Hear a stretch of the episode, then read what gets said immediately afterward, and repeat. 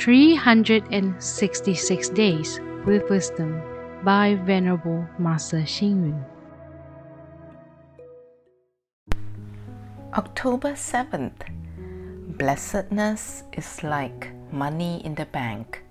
Other than spending it, we must earn more.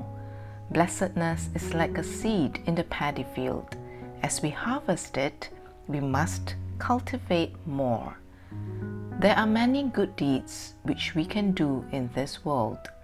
Good deeds can involve almsgiving, being law-abiding, making dedicated effort, and serving others. Nonetheless, the most essential among all good deeds is to give every opportunity to someone. If we water the flowers in the garden, the flowers will blossom beautifully. Similarly, birds will sing loudly if we give them rice crops. If teachers give their students some encouragement and praise, they will definitely perform well.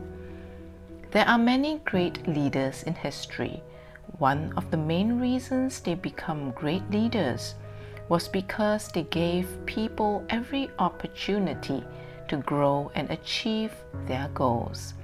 An organization is able to retain talent only if it provides good opportunities for those outstanding workers to unleash their potential.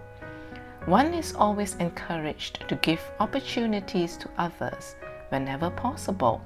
We can give good karmic opportunities to others by preparing our own path of friendships and self-enhancement.